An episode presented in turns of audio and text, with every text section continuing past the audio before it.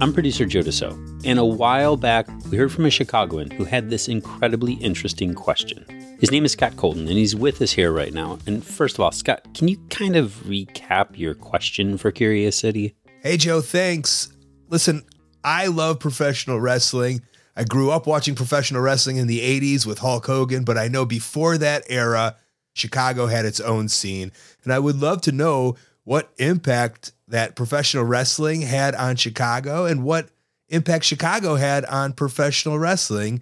And I thought, who better to do that than WBEZ in Curious City? Now, we've got to tell people that you're not just a question asker, you're also a fellow podcaster, and you happen to be. Boom, boom, Cocabana, boom, boom, Cocabana. From Maxwell Street in Chicago, Illinois, weighing 242 pounds, Colt.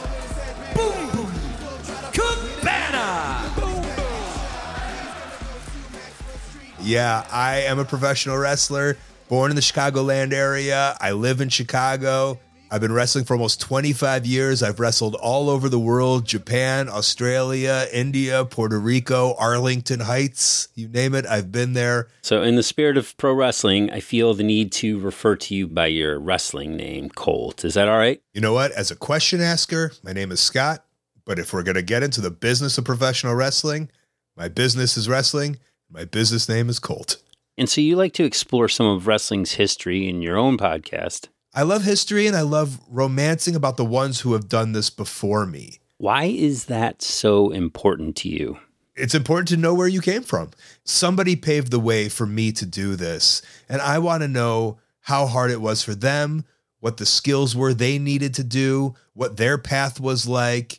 I want to know about my people. And so here's where we can help. You mentioned us getting into the business of professional wrestling in this episode, and that's precisely what we're about to do. We're going to take a dive into the inner workings of pro wrestling, a world built on sacred oaths, sleight of hand, outsized personalities, headbutts, and body slams. Now, in this episode, we're going to cover two things. First, we're going to take a step back, almost two centuries back, to learn a little bit about how wrestling first evolved in the US. It's actually key to understanding the eras that followed. They had to travel around the country and usually be at a carnival or a small venue, like sometimes they were in taverns or bars. Then we'll take listeners to the golden age of pro wrestling, mid 20th century, when Chicago, this brawling, bruising city, was in fact king of the ring. Chicago was the headquarters of one of the primary professional wrestling organizations in the whole United States. That's all coming up. Stick around.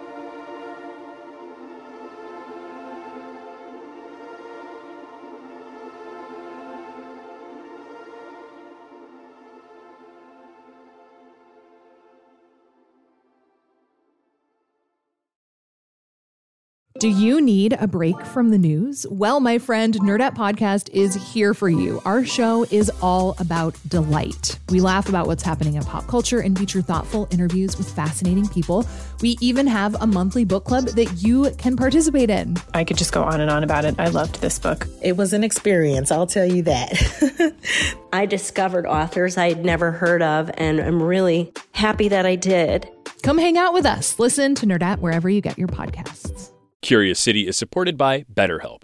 If you had an extra hour in the day, how would you use it? BetterHelp Online Therapy can help you figure out what's most important to you so you can prioritize it. Learn to make time for what makes you happy. Just fill out a brief questionnaire to get matched with a licensed therapist and switch therapists anytime at no additional charge. Visit betterhelp.com slash curiouscity today to get 10% off your first month.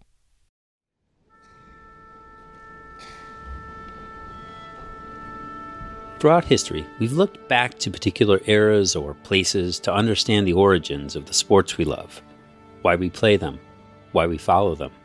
A big part of the answer might be deep inside us. It's that human drive for daring do, for competition, for triumph, and I think the thing that appealed most to me about wrestling, even at a very young age, was this very clear sense of right and wrong. This is Reverend John B. Davis, a real life minister who, in a former life, was professional wrestler Johnny Starr. I was actually an English literature major in college, and so I read a lot of Shakespeare. And I don't know how any Shakespeare fan could not be a professional wrestling fan because it's the same thing. It's morality play, and it's it's dark versus light, good versus evil. And Starr's got a point. Pro wrestling, the billion dollar business of today that rakes in cash from cable networks and pay per view events, owes much of its success to that fundamental pull in human nature our attraction to drama. Much like a play, pro wrestling is, in fact, a scripted performance. A Midsummer Night's pile driver, but a performance nonetheless. It's no surprise, then, that wrestling has been a part of American culture since our early days as a nation. Amateur wrestling has been around for hundreds of years. Pro wrestling historian and author George Schire, S C H I R E, has been a pro wrestling fan since, well, since he was a kid, back in the 1950s. In 1959, in September, I was eight years old. He collected magazines and wrestling programs from all over the country. He got hooked.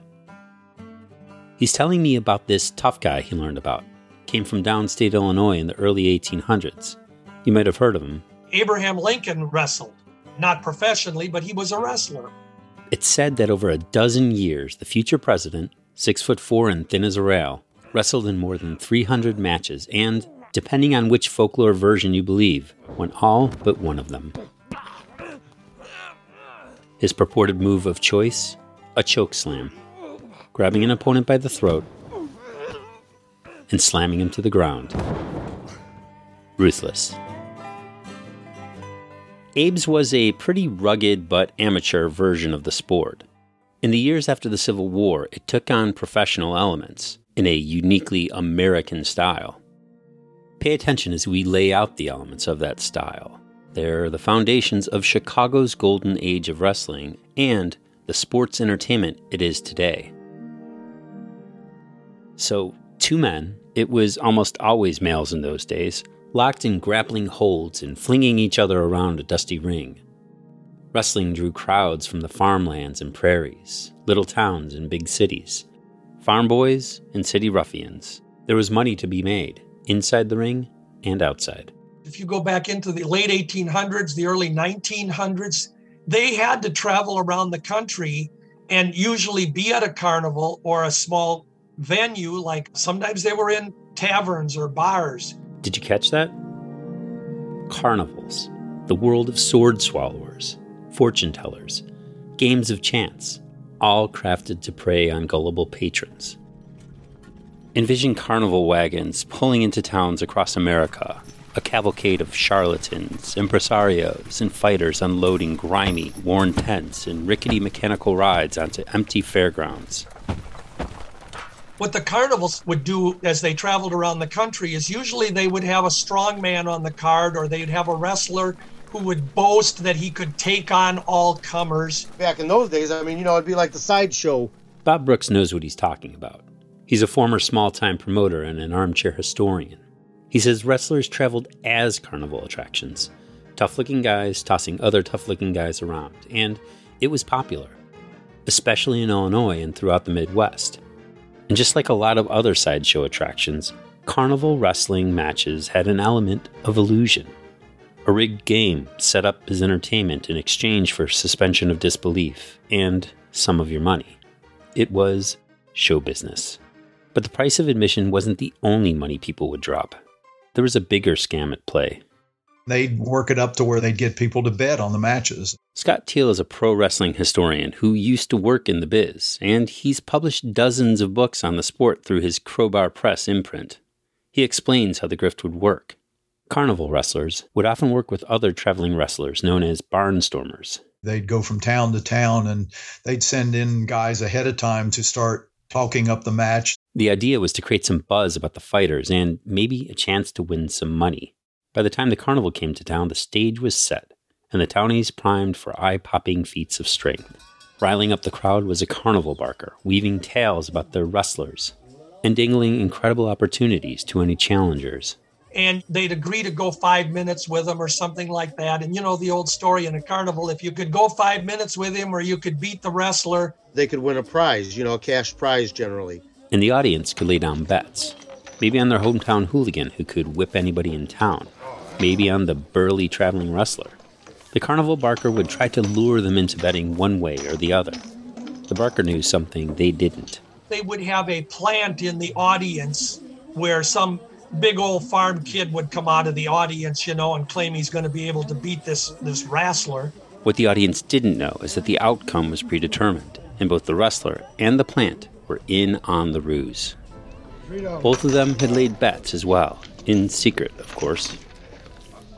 And because the wrestlers would take on all comers, not all matches were shams. The wrestlers that they had in the carnivals, they had to be able to protect themselves if they needed to, if some wrestler decided he was going to try to get cued on it. And what they do is uh, they could break an arm or twist an ankle or break a wrist real quick on the guy before he ever knew what hit him. The betting, the secrecy, the scams, it all laid the foundation for what wrestling would become. The characters might change, but that human drama of good versus evil, that was bedrock.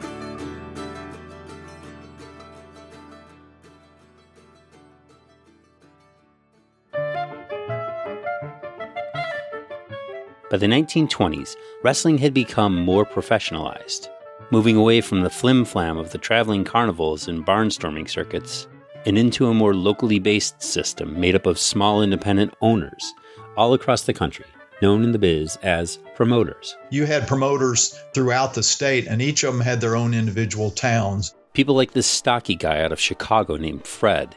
He was born Fred Koch and started out as a wrestler. A Chicago Tribune article says he began promoting wrestling cards in the back of his dad's tavern in Lincoln Park, then later at larger venues throughout the city.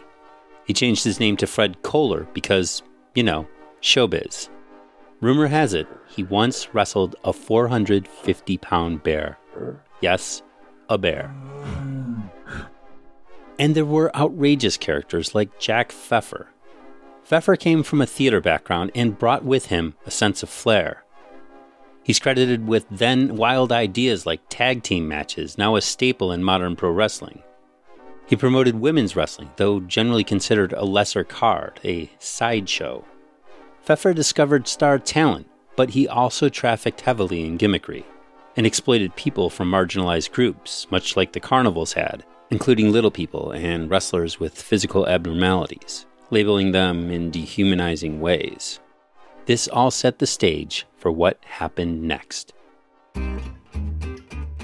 By the early 1930s, some promoters were making serious cash, but not everyone. Especially if you only had one town. And it could get cutthroat. When a town opened up, or if they saw they could go into a town and put another promoter out of business, they'd do that. And a new system began to evolve. Pretty soon, a promoter like Fred Kohler, that bear wrestler from Chicago, could develop a home base and a circuit of cities and towns, regions even, a territory. Underpinning all of pro wrestling, be it carnival or barnstorm wrestler, small town or large territory promoter, was a sacred oath of secrecy. When you became a part of this culture, you stuck to some golden rules, including knowing when to talk about the business and when to keep your mouth shut. Have you heard the term kayfabe? Kayfabe, a tradition that carried on for decades. Kayfabe is what everybody adhered to back in the day when we tried to make people believe that pro wrestling was legitimate. You would never smarten somebody up. In other words, tell them that it was a work. We never admitted that the endings were predetermined. Well, you would have had to kill me to get me to admit to that. You didn't talk about the business openly around anybody unless they were actually a wrestler or a promoter, a referee. Yes, the referees were all smart. They had to be because they knew who was going to win the match. Even the wives, the wrestlers would not tell their wives anything about pro wrestling other than that it was on the level. I mean, we just flat out lied. I mean, to put it bluntly. The vast majority of the wrestlers, if they ever admitted to somebody that what they did wasn't real per se, then they would be blackballed from the business. And maybe worse than that. We thought if we ever admitted that it was a work, even though most people suspected it, that it would kill the business. And that, that was kayfabe. It was like a code of honor. It was almost like the uh, mafia code of omerta. You know, what happened in the mafia stayed in the mafia. And that's how pro wrestling was. That's how it was. Over time, though, there were people who broke kayfabe, sometimes putting the industry in peril. If you want to know a character, and a strange character, Jack Pfeffer. Jack Pfeffer, that shady guy I mentioned earlier, he'd become powerful with some promoters in New York. Okay, what did I know about Jack Pfeffer? That's former pro wrestler Lanny Poffo. Just that um, he was the best and worst thing to ever happen to wrestling. How about that? He's created a lot of stars, and at some point they pushed him out of the out of the group. And that's when he decided to flip on the industry in spectacular fashion. He went to the newspapers. He would feed him information about who was going to win the matches, you know, on any specific night before the matches took place. Newspapers that used to write about pro wrestling as a legitimate sport now looked at it as a sham. The bottom didn't quite fall out of the industry, but it sure shook its foundation and Pfeffer used his reputation as a bad guy to get what he wanted, even if that meant blackmail. He had a lot of power. A lot of promoters were scared of him because he would go into a territory, and if they didn't play ball with him, if they didn't use his wrestlers, if they didn't uh, let him help and make any money, then they were afraid he'd expose the wrestling business to the people in, in their town or the, actually their whole territory.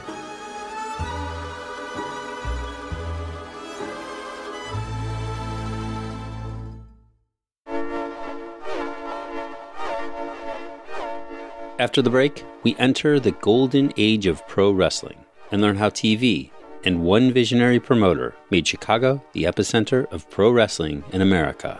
Stay with us.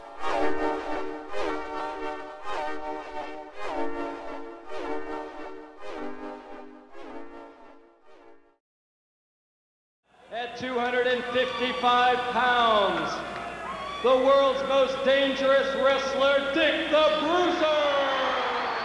A young boy sits, glued to the TV set in his suburban Chicago living room. His name is Billy, and like a lot of kids, Billy is hooked by the spectacle before him. Wanted. Wanted and Billy, also like a lot of kids, is rooting for his guy, and he tries to copy their moves. I thought what I was watching was completely real, and then my brother would, and I would wrestle, and he's still mad at me to this day for doing doing wrestling moves on him that I was watching on television, and of course there were no disclaimers like kids don't do this at home.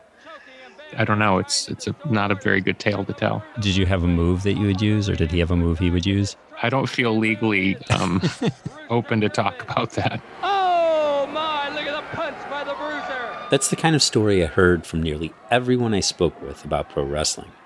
This very American form of entertainment caught their imaginations and maybe a bit of their wild side. When he takes a punishment, that's when he's his most dangerous. But it wasn't the nascent era of carnivals or early territory battles we've been talking about that grabbed them. It's about what happened next in pro wrestling's evolution. First, a bit of background. By the 1940s, there were dozens of wrestling territories all across the country, and they all pretty much ran on their own, which could get confusing for fans different rules, different wrestlers, and each of them had their own world champion. They'd have a promoter that would claim to have the world champion. They would bill their guy as a world champion. There were all kinds of world champions, but really no recognition because a lot of times they didn't win the title from anybody. The promoter just declared he was the champion. So it wasn't like the NFL or MLB today, where everyone's playing for the same league, where there's one Super Bowl or World Series champ. Collectively, it was a hot mess. But in the late 1940s, two big changes jolted pro wrestling forever. The real big bang, if you want to call it, took place after World War II. The start of the National Wrestling Alliance and the advent of television, which really took off and put wrestling on a national scale. First, the National Wrestling Alliance, or the NWA. It was about as close as pro wrestling would ever come to the National League model. But they weren't banding together for the good of the sport. These were the biggest bullies getting together to push out the little guy and control the entire industry. A completely American story. The NWA was a monopoly like umbrella organization for professional wrestling. Historian and author Richard Vicek. Now, within that alliance were easily 25 or 30 wrestling promoters that each controlled a geographic territory. The NWA was basically two things a single unified world championship title. And all of those promoters would get together once or twice a year and have a meeting. Okay, who should be the champion? And a syndicate that now had a stranglehold on pro wrestling in America. They decided that by working together, they would maximize all their profits, all their hold. That's William Corgan, aka Billy Corgan, the same Billy we heard just a bit ago. The kid enthralled with the wrestlers he saw on TV, and later, yes, frontman for the Chicago rock band Smashing Pumpkins. He's also now the owner of the NWA and a caretaker of its history. And they would be able to shut out anybody else making a challenge to them on any kind of local or regional level. They just boxed everybody out. It was effectively a cartel. Pretty soon, Fred Kohler and his Chicago operation would join its ranks. And I think within a year, they were being investigated by the U.S. government for antitrust. More about that later on.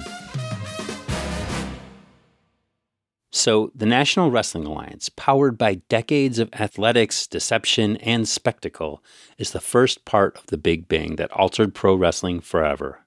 The second part made Chicago the focal point of the sport. So, you get to the end of World War II, you get to the late 40s, television is coming into vogue. Television. In Chicago, the marriage of TV and wrestling owed its courtship to one promoter. And the promoter's name was Fred Kohler. Chicago was the headquarters of one of the primary professional wrestling organizations in the whole United States. Fred Kohler was a genial but bombastic character. That's according to historian Tim Hornbaker. He's written several books that touch on this era of pro wrestling.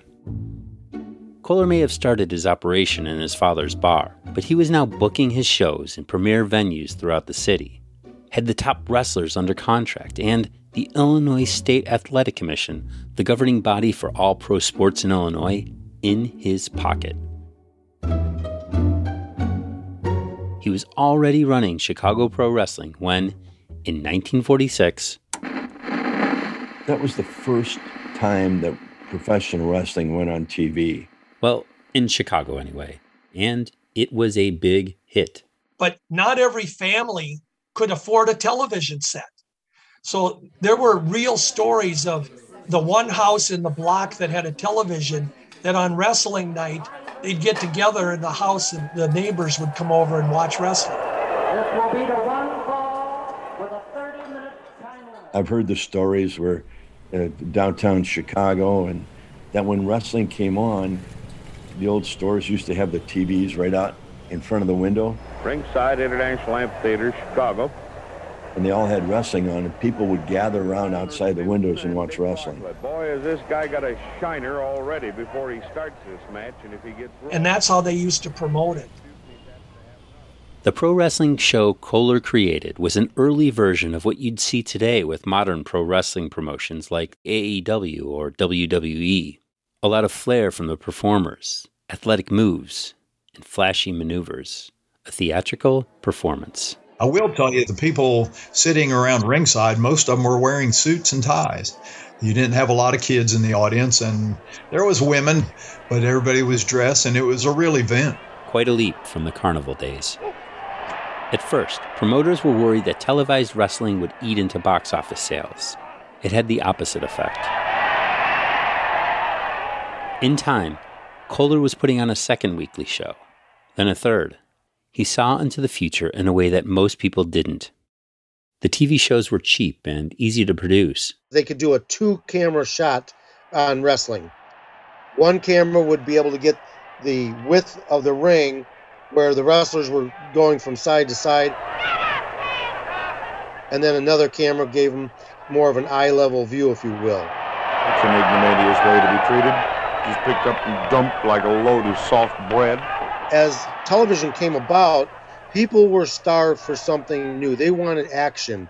They wanted something more than just baseball. There's got his shoulder up. One, two, three. Oh, this is going to cause a little bit of a ruckus. Just the thing for a post war audience looking for an escape.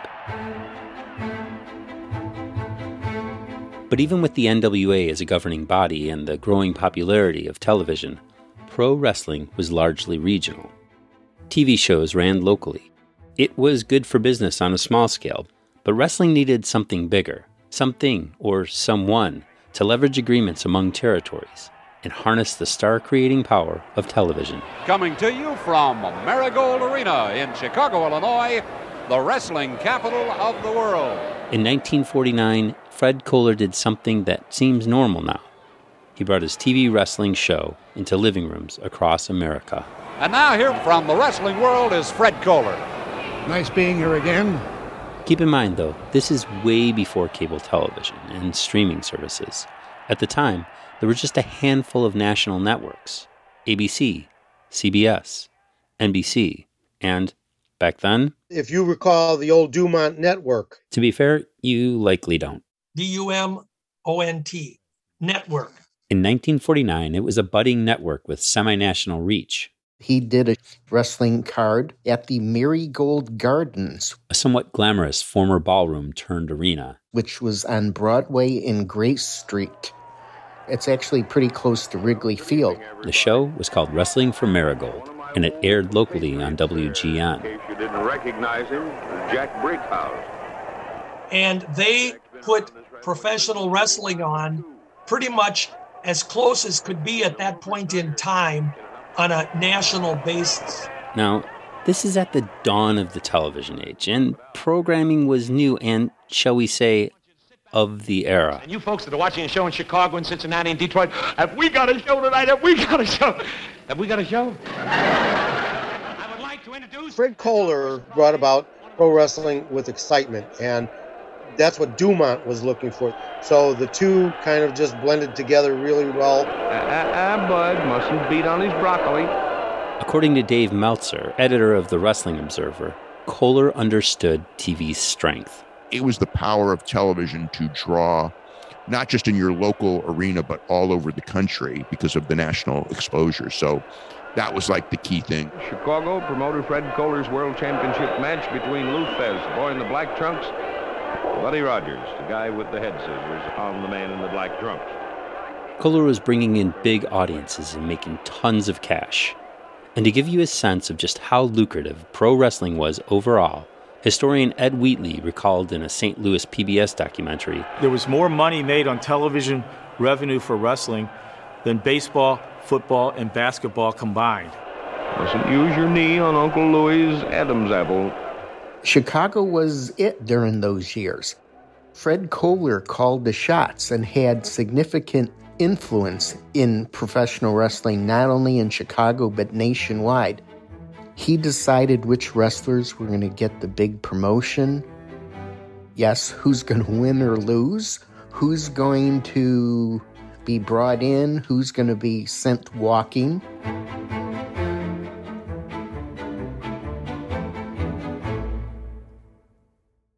Kohler wasn't just powerful, he brought genuine smarts and innovation to pro wrestling. He was gregarious, funny, and always thinking ahead. And he had other ventures too, all connected to wrestling.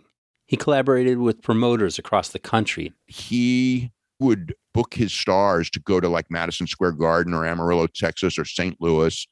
And so he would get a cut of that. He ran a publication popular throughout the Midwest, Waylie magazine, Wrestling as You Like It. Everything was in service to his empire.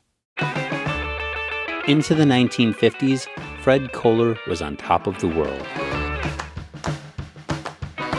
Kohler knew pro wrestling history, and he knew he had to give his TV audiences drama and dash. What better way than to return to the sport's early days? It's morality play. It's good versus evil. The heroes and the villains, or in wrestling parlance, baby faces and heels. Go on, kick him, just for fun.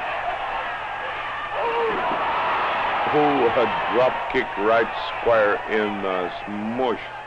Baby faces, like one of the earliest in the golden age of wrestling. Verne always wanted to, he, he used to sit with his grandfather and listen to wrestling on the radio, and he always wanted to be a wrestler. That's what he wanted to do, and that's what he ended up doing. That's pro wrestling great Greg Gagne. And the Verne he's talking about is Verne Gagne, his dad. Well, I can I'll tell you the whole background story to it, how how he got involved. You tell me when we're on the air, and we'll start with that. I'm recording, so I'm just going to record this whole thing and then I'll cut it later. Okay. So Verne started. He wrestled. He was a three-time Big Ten champion. He was also an All-American football player at Minnesota, and was drafted by the Chicago Bears. But Papa Bear Halas dumped him and sent Verne north to Green Bay and the Packers. In fact, in Green Bay, he met one of his eventual competitors in wrestling, Dick the Bruiser. We'll get to Bruiser in a sec. Verne realized pretty quickly football wasn't for him. For one, he made more wrestling on the side than he did playing football for the NFL. He started wrestling actually in Minneapolis in 1949. And he caught the attention of Fred Kohler, who saw something in him Halas never did. And he said, Verne, we'd like to bring you to Chicago. Uh, we're going on the network TV. And Verne showed up and he said there was about 30 guys in the locker room. And Kohler came up to me and said, Verne, here's what we're going to do with you tonight. We're going to dress you up as a Martian and we're going to lower you from the ceiling into the ring. And Verne said uh, he had some choice words for Fred. And basically, I won't say him on the air here, but he, he told him uh, no. And he said, I got my boots and my trunks, and if I can't make it in wrestling, I'll quit. But I want to go down to the ring, and you can bring these guys in, everybody here in the locker room. I'll wrestle them one at a time, two at a time, three at a time, and if I can't beat them all, I'll quit. Well, nobody would get in the ring with them. Ladies and gentlemen, kindly refrain from smoking during the rest of the bout. Verne's physique and genuine wrestling talent helped him win over audiences, and Kohler's national reach helped make Verne Gagne into a star. In this corner, from Minneapolis, weighing 220 pounds, Verne Gagne. If wrestling would continue as a morality play, the baby faces needed, yep, some heels. Verne's nemesis was a guy he had history with. In this corner, They'd met back in his football days up in Green Bay. from Green Bay, Wisconsin, Bill Afflis, aka Dick the Bruiser. weighing 248 pounds, Dick the Bruiser. The headline from a 1955 article on him boasted The Romans had their gladiators, medieval history had its mighty torturers, and we have the Bruiser. He had a, a great body on him for, uh, you know, an athlete of that time, and he was a tremendous linebacker. Just picture Bruiser, a hulking brick house of a man, barreling down on his opponent, ignoring the rules of the ring as he squares off to clobber his foe. Usually the baby face was a good looking young guy. That's why Bruiser was a heel for so many years. You know, he was exactly what they said. He was a bruiser. You know, he didn't look nice. You know, he looked like a mean old guy that would just beat you up for your lunch money. Well, I'll say this much. I think Dick the Bruiser's got Gagne in about as bad a way as I've ever seen him. And he didn't sound nice either. With a quote, voice like a ruptured foghorn. In a temperament to match, Dick the Bruiser was foreboding. Fans loved to hate him. That's according to Richard Vicek, author of the definitive book on the brawler, Bruiser, the world's most dangerous wrestler. There goes Bruiser with his backbreakers. Gagne kicking him on the shoulders. One, two, three. By the mid 1950s, Kohler was at odds again with the NWA, disputes over championship belts and egos, but he forced them to compromise in major ways. Kohler seemed unstoppable until the winter of 1955. That's when the DuMont Network, embroiled in financial crises, unceremoniously canceled Kohler's Wrestling from Marigold show. The DuMont Network itself would fold within a year. Kohler's bread and butter was largely gone. Along with it, much of his power and influence over the pro wrestling industry. Then, in the spring of 1957, even WGN, his longtime Chicago broadcast partner, dumped him as well. Even as early as the 1950s, television had the power to give and take away. As Kohler's business was going down, the National Wrestling Alliance itself was ensnared in a battle with the feds. The Department of Justice had been looking into the NWA since its early years, and by 1956 put the smackdown on it for, among other things, antitrust violations and running a monopoly. And in the end, the Justice Department basically said, you know, you can't be doing what you're doing anymore. You can't be blacklisting talent. You can't be running this cartel thing. They stopped short of dismantling the NWA, but forced it to, at least on paper, stop squeezing out competitors. You might think that's the end of Fred Kohler's influence, and with it, Chicago's golden age of wrestling. But Kohler was resilient. He'd lost his stranglehold on the industry, but none of his grit or ingenuity. He'd rebound, but that's another story. What Fred Kohler had created on television during this golden age of professional wrestling is still the stuff of wrestling theater today. You can see it in organizations like the AEW, NWA, and WWE. Kohler brought his larger than life characters into living rooms across America, took audiences out of the everyday with over the top theatrics, taught kids like Billy, or any of the people we spoke with really, that there's comfort in simplifying life right versus wrong, good versus evil, a folding chair to the noggin, and a body slam to a sibling. But to kids like Billy everywhere, whatever you do, don't tell your parents how you broke that picture window imitating wrestlers on TV. Keep it kayfabe.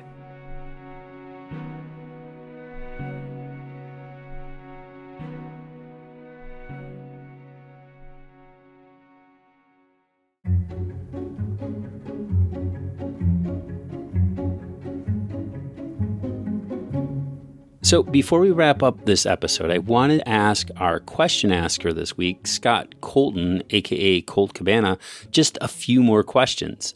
Because, after all, we don't often get to talk to professional wrestlers on Curious City, so I thought I'd take advantage of this moment. Colt, I just want to ask you to talk about just a few of the things we covered here and how it all factors into today's pro wrestling. So, like, all this talk about showmanship mixed with athleticism kind of makes me wonder, you know, for you, how much of pro wrestling is sport and how much of it is entertainment? It's both. It's everything. It's a genre unlike anything in the world.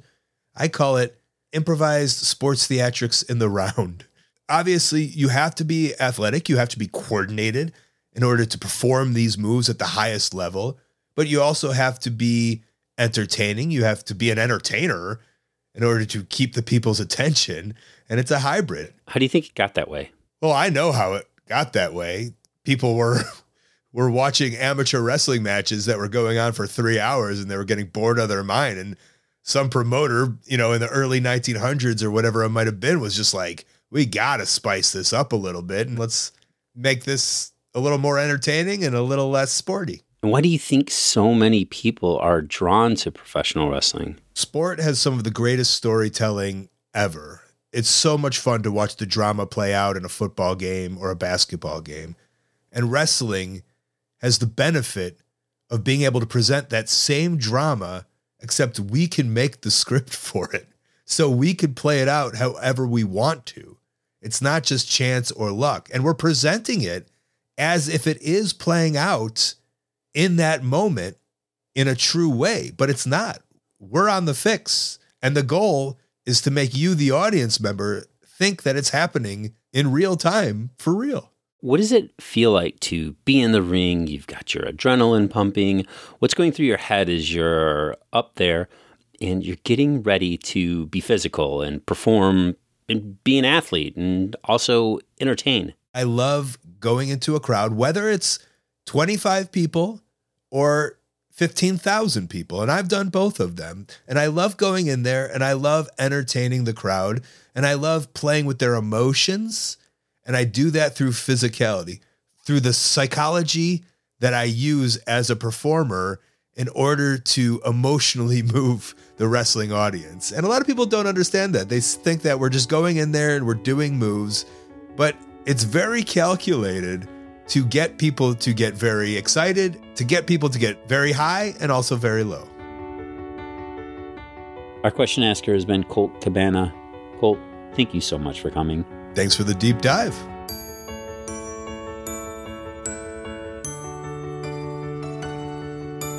Curious City is supported by the Conant Family Foundation. It's produced by Jason Marck and myself. Adriana Cardona-Maguigad is our reporter. Maggie Sivit is the digital and engagement producer for Curious City, and our luminary fellow is J.P. Swenson. Kate Cahan edited this episode, and Alexandra Salomon is Curious City's editor. I'm Joe DeCeault. Thanks for listening.